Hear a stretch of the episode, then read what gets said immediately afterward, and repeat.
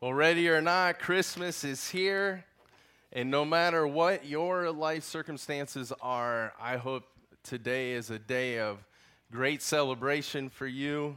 I hope this evening is going to continue the celebration. I hope tomorrow's celebration is even better than today's today's. I hope you eat the best foods. I hope you eat the best desserts. You drink the best drinks. I hope you spend time with the people you love. I hope you laugh. I hope you play games. I hope you watch funny Christmas movies. I hope you give and receive awesome gifts. I hope you enjoy the lights of the rooms of the houses that you're in and you take it all in and you're in the moment, rejoicing and smiling because we have so much to celebrate. That's why I hope this for you today and for tomorrow. And actually, I don't think we celebrate enough. I think we probably could even celebrate a little bit more. And I want to tell you why. As I was thinking about what I was going to share with you this evening, my mind kept going to John 3:16. Um, this one verse, this one special verse, succinctly summarizes why we have such reason to celebrate this Christmas and every Christmas. So here's the verse For God so loved the world that he gave his one and only Son, that whoever believes in him shall not perish but have eternal life. We see this verse quite a bit, and you're probably familiar with it, but it's really easy because we are familiar with it to actually be unfamiliar with it. We can just kind of gloss over when we read this verse, but there are so many wonderful truths that are in this verse, and I want to share them with you this afternoon, evening. The first is this for God. Those two words tell us that God exists. This is great, great news. If God doesn't exist, and we, like the atheists assert, are, we came about from a random mixture of chemicals sometime long ago, then we have absolutely no purpose. Life has no meaning. We just are. We have no more value than a fly that came from the same chemical soup randomly way back when. And then, if that's the case, life is absolutely meaningless. But God exists. And since God exists, He must have had a reason for creating us. What was that reason? And if He created us for a purpose, that means that there must be meaning to life. This is good news. God exists and He has created us for a purpose, and therefore life isn't meaningless. What's the purpose He created us for? For God so loved the world. God exists, but however, He could be a tyrant of a God, right? He could have created us with a purpose, but that purpose could be horrible. But that's not what we find here in John 3:16. What we find is that God created us to love us. He created us to love us. He created us so that we could receive his love and so that we could love him in return. I'm so glad that God is a God of love. And those two words, you know, he, he so loved the world the Greek words behind those two words are speaking about God's intensity by which He loves us. God's love for you and I is of the intensest kind. John's statement, for God so loved the world, is the statement of purpose for us. It's what we're hardwired to do to love God, to receive His love, and to love Him in return. That's our purpose. Now, it goes on, right? But before I go on, let me explain this. This is so important. There is a Christian long ago that said, Our heart is restless until our heart finds our rest in God. We live in a world of restlessness, don't we? It's all around us. It's all around us. There are people that have all the all that money can buy and yet their heart is restless. There are people that have risen to the upper you know, echelons of popularity and power and fame, and yet their heart is restless. There are people who have achieved all that they can achieve in their field of study, and yet their heart is restless. There are people that have traveled the world over, and yet their heart is restless. We live in an age of restlessness because people have failed to find rest in the one place that rest can truly be found, and it's in the perfect love of God. Uh, just this past week and a half, I was talking with the doctor, and he was talking to me about when he lived in Chicago. He worked out at this place where Michael Jordan would come with his trainer and practice. It was Oprah Winfrey's gym. He played basketball with Barack Obama. It was this elite gym that this doctor worked out at. And as I was talking to him, he expressed that he would like to still be playing basketball, but he's afraid of injuring himself. And he's afraid that if he injures himself, then he's not going to be able to work anymore. And if he can't work anymore, then he can't afford his doctor lifestyle. In fact, he's so fearful of getting hurt that he no longer rides his bike in his gated community because he sees how fast the cars drive, you know, go, go through his neighborhood.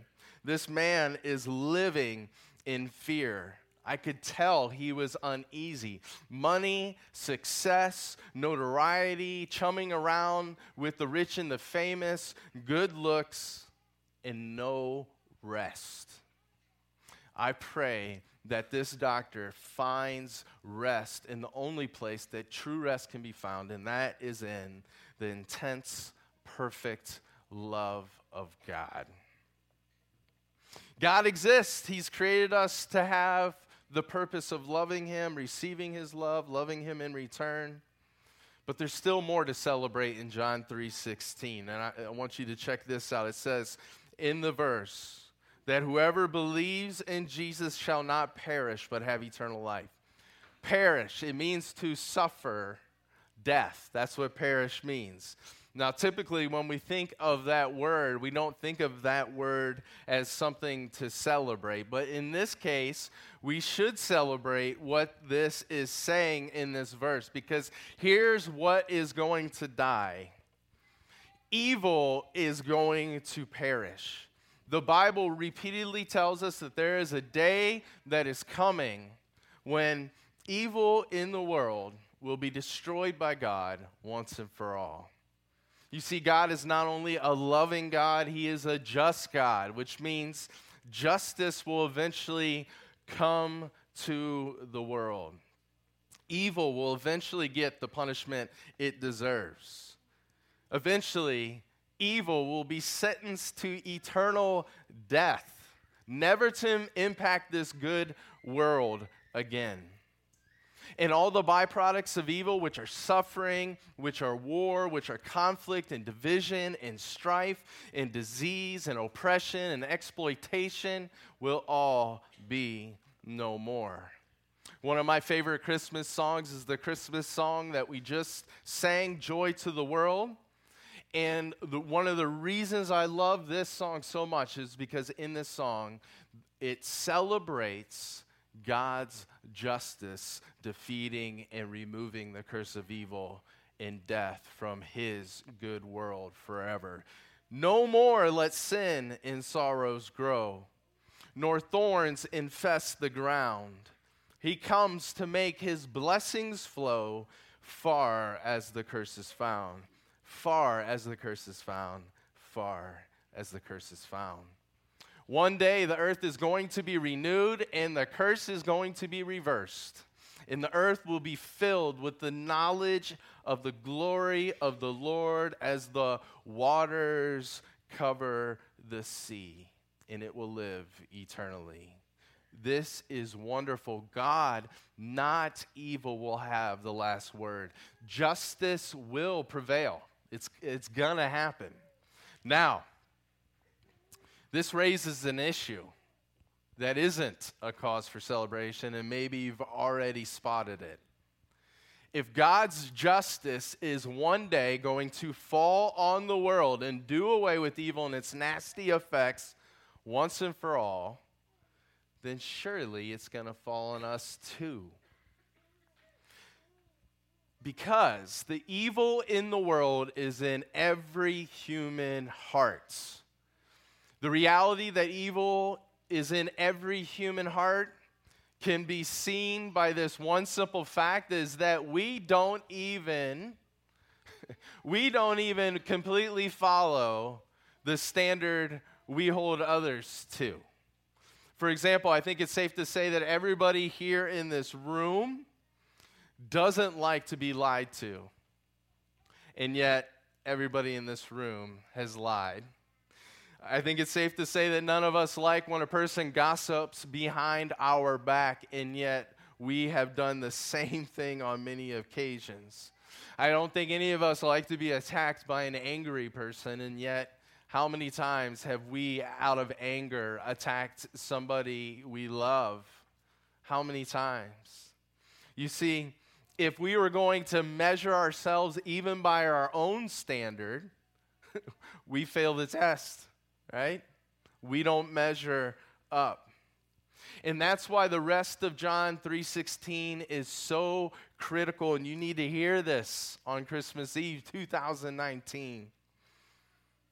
He gave his one and only son. You got to hear this. God is check this out. This is, blows my mind. God is so committed to justice Sin and evil can't be overlooked, it, it has to be judged. Yet his love for us is so great, and his desire to be with us now and to be with us forever, one day on the renewed earth, is so intense that God did the unimaginable. In the person of Jesus, God, he took the cost of our sin, the judgment for our sin upon himself. God allowed his justice, his perfect justice, to fall on himself so that he could punish sin without punishing us. With our sin record and the penalty of death removed for, from us, what's left? God's love, grace, forgiveness, life life now with God, life forever. Rest in the perfect love of God. That is, John says, for whoever believes. Whoever believes in him. The only way that Jesus' death will count for you is if you're willing to believe in him. It's the only way it'll count for you. If you don't believe in Jesus, your sin record, it's still attached to you, it still remains, and God's justice will surely fall on you when Jesus returns as judge. And you will surely be separated from God in his renewed world forever in a place the Bible calls hell. But if you believe in Jesus, if you believe in him, you have nothing to fear because your sin record has been paid in full. It's been removed from you, and you have received Christ's perfect performance record in your place. But you must believe in Jesus. You got to believe in him. And believing in Jesus is more than just believing that Jesus was a historical person. Believing in Jesus is more than mental assent. It is a transfer of trust to Jesus. Believing in Jesus is trusting that John 3:16 is the truth. And it's committing to serve God with your life, who with his life in such an extraordinary, remarkable way served you. And so, this Christmas and every Christmas, you have so much to celebrate. And I pray that you celebrate so hard this evening and tomorrow. And like I said, I don't think you can celebrate enough because God has done the unimaginable. He did it that first Christmas. God is a God of love. he loves you. He exists. He created you for a purpose. He created you with meaning. That meaning and purpose is to love Him, it is to receive His love. God is also a God of justice. Praise God because He's returning and He's going to make all things new and reverse the curse. And you don't have to fear that day when His justice falls on the world if you trust in him, Jesus paid that price for you. Your sin is paid in full. Your future is bright. So celebrate this Christmas. But I have to ask you have you believed in the one and only Son of God? Is he your Savior? Is he your Lord? If he is not, and you have not surrendered your life to him, today is the day to do it. Make it today. Make it this Christmas so that you can experience God now and forever. Will you stand with me and pray?